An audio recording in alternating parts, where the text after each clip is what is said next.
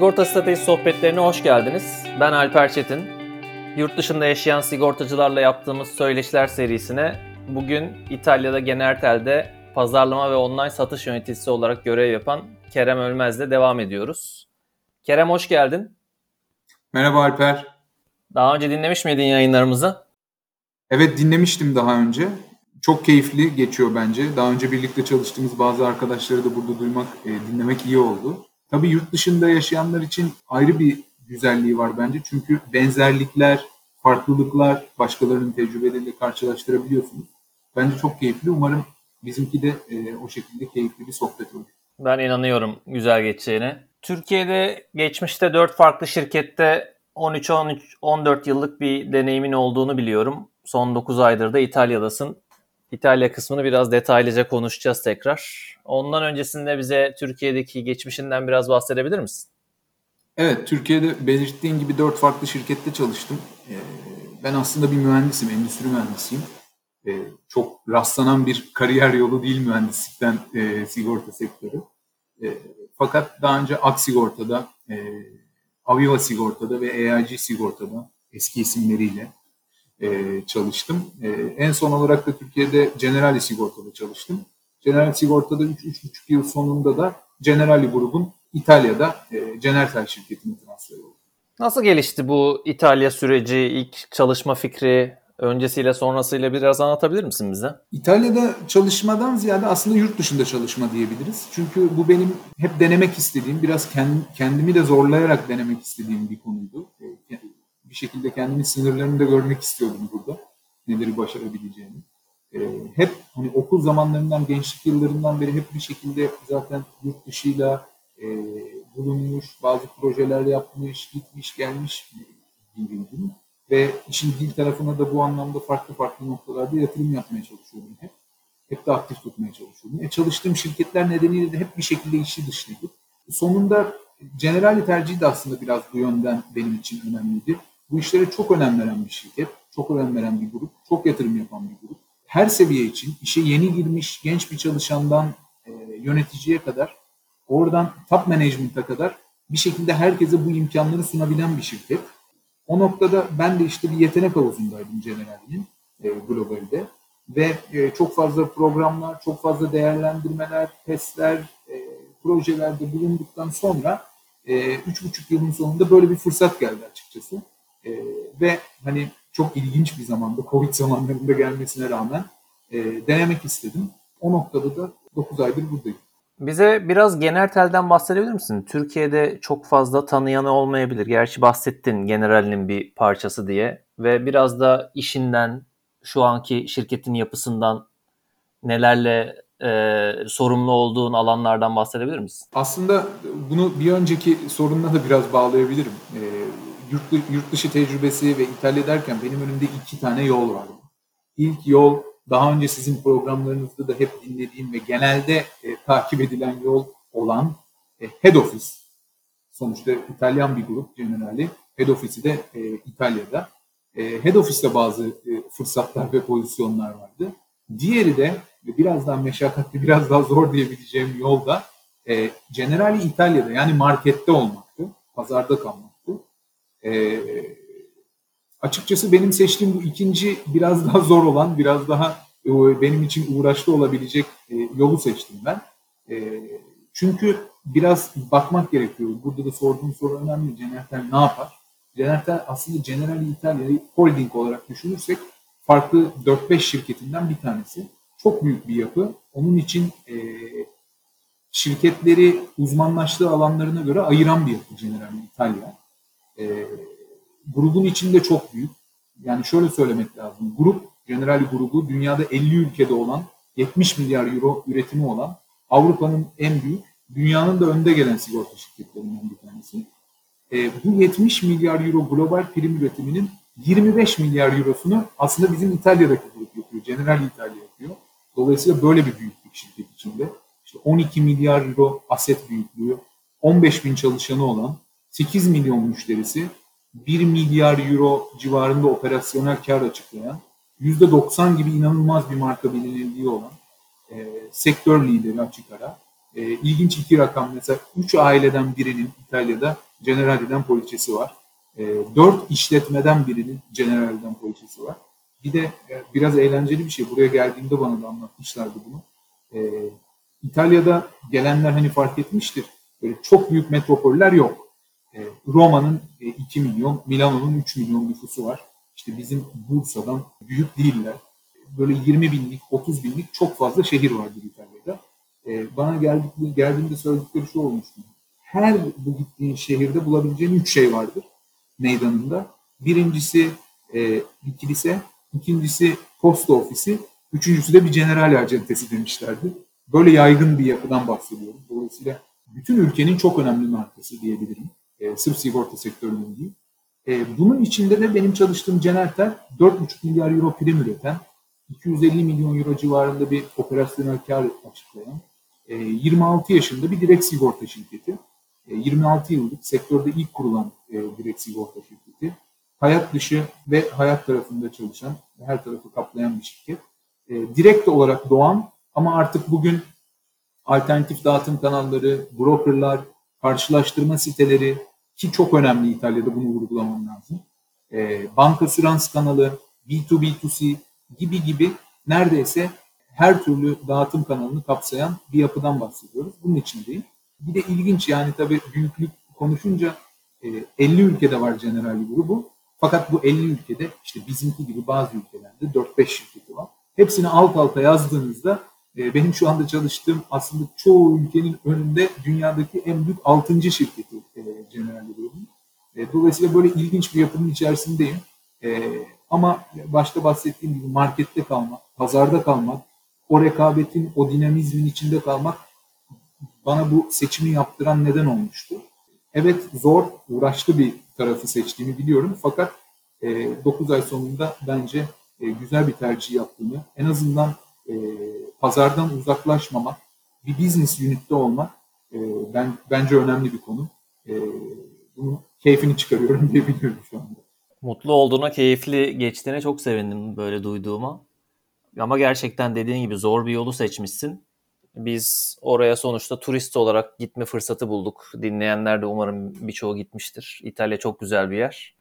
Ama dil farkı, kültür farkı her ne kadar ben kendi adıma bugüne kadar gittiğim ülkeler arasında Türkiye'ye kültür olarak en yakın yer olarak ya da insanlar olarak İtalyanları görsem de iş kısmında eminim öyle değildir. Biraz o zorlukları da anlatabilir misin bize? Aynen dediğin gibi çok benzeriz. Ama bir o kadar da farklıyız. O beni şaşırttı. Turist olarak geldiğimde ben de hep e, işte İtalya'ya, Yunanistan'a, kısmen İspanya'ya hep bu yorumları yapardım. Aa ne kadar benziyoruz gibilerden.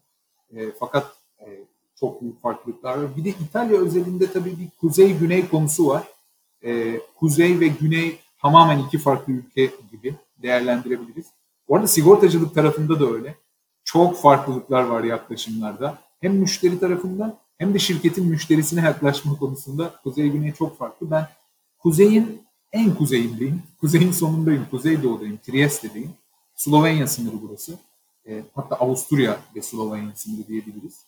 İşte Milano'ya 4,5 saat uzaklıktayken Slovenya, Ljubljana'ya 20 dakika uzaklıkta falanız. Hani böyle bir şekilde söyleyebilirim aslında durumumuzu. Hani İtalya'dan çok böyle bağımsız bir yerde gibiyim. E, zaten 1954 yılında İtalya'ya e, katılmış bir şehir Trieste. Dolayısıyla dilinden mutfağına e, birçok şey aslında çok da İtalya gibi değil. Ama tabii sonuçta İtalya'dayız. Çalışma konusunda da evet hayat konusunda da farklılıklar var ama çalışma konusunda da tabii çok farklılıklar gördüm. Bir kere şundan bahsetmem lazım. Çalışan hakları dediğimiz konu sırf burada değil İtalya'da da inanılmaz boyutlarda. Hatta birazcık performans sorunu bile getirebiliyor. Yani özellikle bankacılık ve finans sektörlerinde işte sendikalar çok kuvvetli İtalya'da ve kazanılmış çok ciddi haklar var. Ortalama çalışma süresi bizim şirketimizde 20 yıl üzerinde çalışanın. Çoğu kişinin ilk işi ve son işi olacak. Yani işe girmiş ve buradan emekli olacak. İş değiştirme diye bir konsept neredeyse yok. E, gibi bazı farklı şeyler var. E, kişisel özelliklerden bahsedersek biraz inatçılar. Değişime, dönüşüme e, biraz da tabii korkutuyor bu bahsettiğim konulardan dolayı. Yani hayatınız boyunca bir şirkette çok uzun sürelerde, çok uzun süre aynı rollerde çalışınca buna tabii birazcık karşı çıkma getiriyor. Çok direkler, bu, bu ilginç gelmişti. Aslında Türkiye'de çok bence birazcık olmayan bir şey. Bu çok direkler. Geri bildirim almak, vermek çok fazla her fırsatta var. E, bence ekip yöneten biri için bu çok büyük bir değişiklik Türkiye'den sonra. Son olarak da burada şöyle bir konsept var. Part-time, sözleşmeli çalışma, işte ücretsiz izin gibi gibi konular çok yaygın.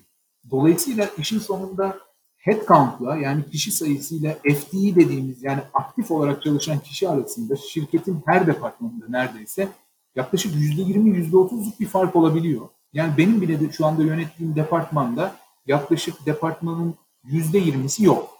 Farklı nedenlerden dolayı. İşte bir tanesi e, ücretsiz izne çıkmış, öbürü part time, e, haftanın belli saatlerinde çalışıyor. Bir tanesinin sözleşmesi sene sonunda bitecek gibi aslında e, Türkiye'de sigorta sektöründe benim çok görmediğim şeylerdi ama burada çok yaygın. Biraz da sanırım yaşam koşullarıyla alakalı. Hani daha rahat olan ya da çok fazla derdi olmayan insanlar e, bir şekilde part time bile çalışabiliyor ya da bir iki senelik daha yoğun bir ihtiyacı olanlar sözleşmeli de çalışabiliyor. E, ilk etap söyleyebileceğim farklılıklar bunlar. Şirkettekilerin büyük bir kısmı uzun süredir şirkette çalışıyorlar dedin. 20 yıllardan bahsettin. Ee, sen de biraz açıkçası karmaşık bir dönemde başladın yurt dışında çalışmaya. Bu senin adaptasyonun açısından zor olmadı mı? Şirketin tam kapasiteyle çalışmadığını tahmin ediyorum. E, açıkçası çok zor oldu. E, oluyor da. bir noktada oluyor da. E, ben sonuçta Türkiye'de de işte Mart'tan Eylül'e kadar kapanma koşullarıyla tamamen uzaktan çalışmıştım. Fakat bir şekilde bildiğiniz insanlar, tanıdığınız şirket iki hafta önceye kadar sürekli gün içinde birlikte olduğunuz insanlardı. Ve dolayısıyla hani evet uzaktan çalışmanın dışında da kimin ne olduğunu, ne yaptığını biliyordunuz, tanıyordunuz. E, fakat şu anda burada yeni bir ülkede, yeni bir şirkette başladınız. Bu sizin için zor. Öbür taraftan benim durumumda bu şirkette yurt dışından gelmiş olan ilk yöneticiyim ben. E, daha hiç alışık değiller böyle bir duruma. Dolayısıyla onlar için apayrı bir değişiklik. E, tanımıyoruz çok fazla birbirimizi. Sadece toplantılar gün içinde.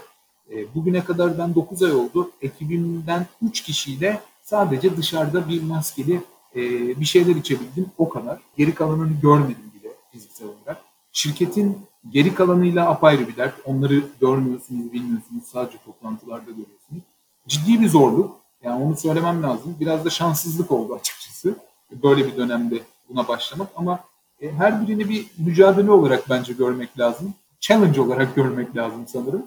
Ve e, şimdilik iyi gidiyor. Bakalım iyi günlerin e, ve daha rahat günlerin, daha sosyal, daha iletişimli günlerin hayaliyle yaşıyoruz diyebilirim. İnşallah o günler çok da uzun zaman geçmeden geri gelir. Zira hayatımız da değişiyor, çalışma şekillerimiz de değişiyor. E, bu uzaktan çalışma konusundaki deneyimlerin nasıl ilerliyor peki? Sen nasıl görüyorsun? İşler eskiye göre daha mı verimli yoksa bu biraz daha zorlaştırdı mı? Sen bir de sahada daha fazla çalışmak zorundasın. Yani şöyle şirket içi e, işleyişte bence çok fazla bir, bir, bir değişiklik yok. E, açıkçası müşteri tarafında da yani bir örnek vereyim. Mesela Mart ayında ben hatırlıyorum Türkiye'deki her şirkette bu vardı eminim biliyorum. Birçok departman, birçok çalışan biz kesinlikle gelmeliyiz departmanımızdan iki nöbetçi her gün gelmeli. Şu şu şu işler var kesinlikle ofiste yapmalıyız denilen. Fakat neredeyse bir buçuk seneye yaklaşıyoruz.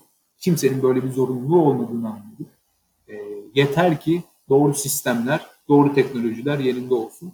İşin moral, motivasyon, sosyallik kısmı hariç konuşuyorum şu anda. Ama bunu kesinlikle e, bize e, teyit etti diyebilirim bu süreç. Burada da aynı bizim bir direkt e, sigortacılık şirketi olmamız nedeniyle yaklaşık 650 kişilik dev bir call center'ımız var. Çağrı merkezimiz var. Ve yüzde yüzü bir yıldır evden çalışıyor. Bu noktada yani gerekli imkanlar verildikten sonra bence hiçbir problem görmüyorum. Tabii ki toplantılar, gün içindeki yoğunluklar biraz değişti. Toplantıların yerine artık ben öyle diyorum çalışma seansları aldı.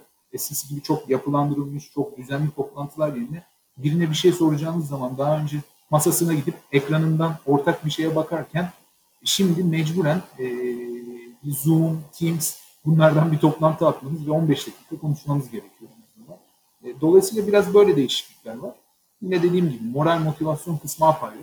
Ama artık e, hep işte bir yıldır yeni normal, yeni normal konuşuluyordu. Artık yeni normal eskidi. Artık e, bir sonraki normal, next normal dedikleri konsepti başladı.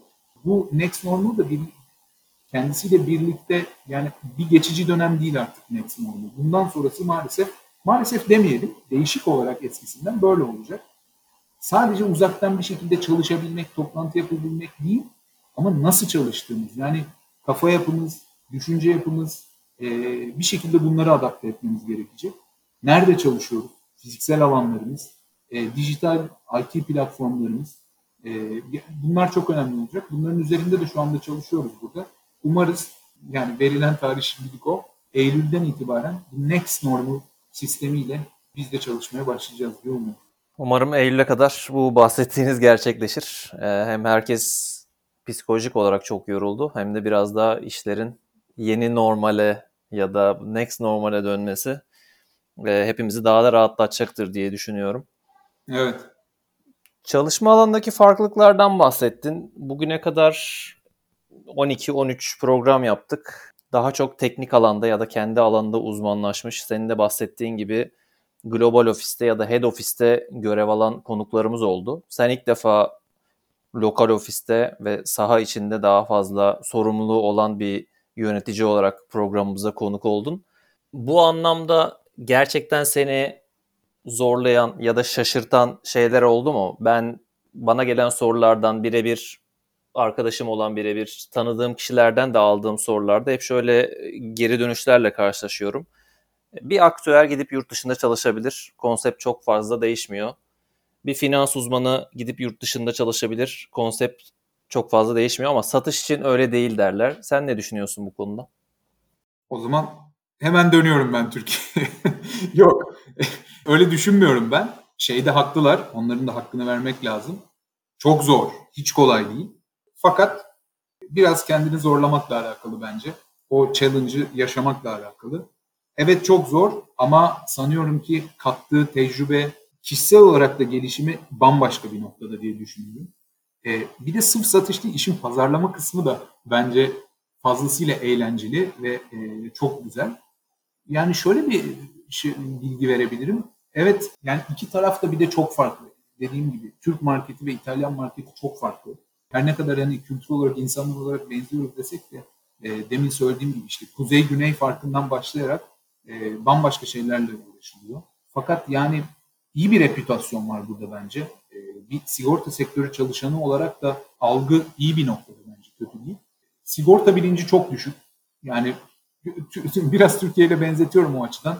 Burası bir evet Avrupa Birliği fakat burası bir İskandinav ülkesi değil. E, burası bir Hollanda, Belçika e, hatta Almanya değil. Burası Avrupa'nın biraz daha farklı bir kısmı genellikle Türkiye'de yine çok benziyorum. Araç sigortaları üzerine kurulu bir pazar var burada. Bireysel ürünler, araç sigortaları. Sağlık sigortası mesela neredeyse yok bu pazarda. Çünkü sosyal güvenlik ve sağlık sistemi üst düzey belki yanlış bir kelime olur ama buranın vatandaşını memnun eden ve ihtiyacını karşılayan bir noktada. Dolayısıyla sağlık sigortası diye bir pazar pek yok İtalya'da. Farklı olarak eğer belirtmem gerekirse Türkiye'den. Bu, bunlar şaşırttı. Onun dışında mesela farklı konular, farklı konseptler ve çok ilerlemiş konseptler var burada. Bence onlardan biraz bahsedebilirim. Dediğim gibi daha çok tabii bireysel alana e, fokuslanmış durumdayız biz. Şunu söyleyebilirim. Sade, çıplak ürün dediğimiz ürün neredeyse satılmıyor gibi bir şey burada. Pazarın lokomotif ürünü bizim Türkiye'deki trafik sigortasıyla eş değer tutabileceğimiz ürün, zorunlu bir ürün. Ama mesela burada kasko ayrı bir ürün olarak pek satılmıyor aracınızı sıfır bir otogaleriden almadığınız sürece ve kredili olmadığı sürece kasko diye bir ürün alınmıyor bile. E, fakat öbür tarafta trafik sigortası dediğimiz ürün de neredeyse çıplak satılıyor. Yani üzerine hep ek birkaç teminatla satılıyor ve bu çok ciddi şekilde neredeyse şirketlerin hepsinin arasında yazılı olmayan bir anlaşmayla belirlediği bir strateji. Dolayısıyla böyle bir ilginçlik var. Bunlardan bir tanesi bu ek teminatlardan bir tanesi ve çok önemlisi bence telematik. Telematikler bu pazarda inanılmaz yaygın. Yani satılan e, araç sigortalarının yaklaşık %60'ı %70'i telematikli satılıyor. Bu tabii sigortacıya, şirkete inanılmaz bir data akışı sağlıyor ve bu noktada işin pazarlama ve fiyatlandırma tarafında büyük bir avantaj da veriyor. hem şirkete hem de karşılığında e, sürücülere aslında büyük bir avantaj oldu. Konut ürünlerinde özellikle bizim alışık olduğumuz e, yine içine tüm teminatları eklediğimiz all risk konut ürünlerinden çok akıllı ev sistemleri, biraz daha işin data ve teknoloji kısmında evi nasıl destekleyebiliriz? Yani aslında biraz daha konsept, sigortacılık konsepti hasardan sonra ödeme, tazminat ödemesinden biraz daha korumaya ve hasarı önlemeye e, ciddi anlamda e, yoğunlaşıyor gibi burada. Bu farklılık çok gözüme battı geldikten sonra ve biz, benim sorumlu olduğum satış ve pazarlama tarafından konuşuyor olursam da data yani inanılmaz yüksek seviyede bir data kullanımı. Her türlü data kaynağı kullanılıyor. E, işin fiyatlama tarafı, elde tutma, retention, churn, e, işte customer lifetime value dediğimiz bugün aldığımız bir müşterinin 5 yıl sonunda bize ne getireceği, çapraz satış, üst satış, daha fazla nereye gidebiliriz konusu. Pazarlama ve pazarlama efektifliği aslında biraz da bir direkt sigortacılık şirketi olduğumuz için bir acente kanalımız yok. Dolayısıyla biz yatırım yapmak zorundayız müşteri kazanmak için. Bir şekilde bir pazarlama ve satış bütçesi ayırmak zorundayız. E bunun da karşılığını almak gerekiyor ki tahmin edersiniz ki sigorta gibi bir pazarda, marjların düşük olduğu bir pazarda bunu aslında kontrol altında tutmak çok önemli bir önceliğimiz. Dolayısıyla başta söylemiştim ben bir mühendisim. Pazarlama ve satışta olmama rağmen neredeyse her gün bir matematik problemi çözer gibi çalışıyoruz. Beni de galiba en çok tatmin eden yönü bu. Satış pazarlamadayız ama her saniyemiz, her dakikamız sayılar ve datayla geçiyor. Dolayısıyla hem farklılık hem de beni belki de en tatmin eden, beni en çok geliştiren şeyin bu olduğunu düşünüyorum. Bugün biri telefonu kaldırsa ben İtalya'ya yerleşmeyi düşünüyorum.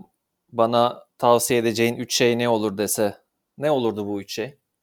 Şimdi sigorta sektöründen işte Türkiye'deki bir arkadaşımız bunu sorsa bana birincisi direkt olarak dil olurdu. Çünkü hani turistik olarak gelenler bile fark etmiştir bunu. Ki buranın çok turistik şehirleri işte Venedik, Floransa, Roma buralarda bile ara ara problemler olabilecekken daha lokal benim bulunduğum gibi bir yerde dil, dil çok büyük bir konu. Bir de turistik 3 gün, 4 gün, bir hafta buradayken işlerinizi bir şekilde çözebiliyorsunuz. Ama burada yaşamak çok başka bir olay. Onu, onu söylemem lazım. Onun için de dil lazım. E, ikincisi gerçekten kafaca buna hazır mısın olurdu. Çünkü ilkiyle biraz bağ, bağlı bu. Yurt dışında yaşamak, yurt dışında çalışmak hep güzel tatil anılarıyla birleştiriliyor. E, fakat burada yaşamak başka bir şey. Tatil değil. Yeri geldiğinde işte belediyeyle bir işiniz oluyor. E, yeri geldiğinde polisle bir işiniz oluyor. Yeri geldiğinde işte banyonun bir vidası için yapı markete gidip derdinizi anlatmanız gerekiyor. Derken e, aslında Türkiye'de yaşadığımız hayatın bence biraz daha zoru hatta onu söylemem lazım. Evet keyif çok yüksek fakat bilmiyorum belki de e, İtalya özelinde böyle diğer arkadaşlar e, ne düşünür çok bilmiyorum ama burada her işi kendin yapıyorsun. Öyle, öyle bir farklılık var. Onu söyleyebilirim. Böyle işte şunun için birini çağırayım. Şuna da şöyle bir şirket baksın falan. Öyle bir şey yok. Yani buradaki insanlar da buna alışık durumda. E, hiç kimse gücenmiyor. Hiç kimsenin zoruna gitmiyor ve her işini bir şekilde insanlar kendi hallediyor. Dolayısıyla böyle bir konseptte yaşamaya e, alışık olmak lazım. Üçüncüsü de e, söyleyeceğim biraz daha profesyonel tarafta sigorta sektörü de olsa e, Avrupa için konuşuyorum. Çok başka şeyler konuşuluyor. Bunlara biraz hazırlanmak gerekiyor bence. İşte EDD dedikleri bir dağıtım e, yönetmeliği Avrupa Birliği'nin yayınlamış olduğu ve tüm ülkeler, tüm şirketler şu anda buna adapte olmaya uğraşıyor ve çok ciddi sorumluluklar, çok ciddi yenilikler getiriyor Avrupa sigorta pazarına. Mesela bu işte işin data tarafı, analytics tarafı. Şu anda Avrupa'da tamamen bir recovery fund konuşuluyor Covid sonrasında. Avrupa Birliği'nin ülkelere sağlamış olduğu ciddi fonlar var. Fakat bu fonların kullanım alanları da belirleniyor. İşte dijitalizasyon, inovasyon, e, sustainable, sürdürülebilirlik çok ciddi bir konu şu an Avrupa'da. Her anlamda sürdürülebilirlik. E, sigorta şirketlerinin çok önemli bir odağı burası. Dolayısıyla son önerim de birazcık e, bu trendleri takip edip, birazcık bu trendleri okuyup, biraz bunlara hazırlanıp gelmek. Çünkü şey gibi olmuyor çok fazla, onu söylerdim gelecek olanlara. Tamam Türkiye'de bir yaptığım bir iş var, hadi burada da hop aynısını yapıyorum, olmuyor. Belki de senin belirtmiş olduğun işin biraz da satış pazarlama tarafında olmak çok fazla e, marketle, regülasyonla, pazarla içi dışlı olmak anlamına geliyor. E, her gün belli bir teknik bir iş yapmıyoruz. Dolayısıyla çok esnek, çok flexible ve çok bu değişimlere e, adapte olmuş bir şekilde bence gelmek gerekiyor. Onun için birazcık e, Türkiye'deki bilgi çok güzel fakat buranın gerçeğine ve buranın dünyasına da profesyonel olarak da sırf e, yaşam anlamında değil, profesyonel iş anlamında da bence biraz hazırlanıp gelmek gerekiyor. Çok detaylı bilgiler paylaştın. Çok içten samimi cevaplar verdin Kerem. Bu yüzden çok teşekkür ediyorum. Son olarak vermek istediğin bir mesaj varsa onu alıp yavaş yavaş yayını kapatmak istiyorum.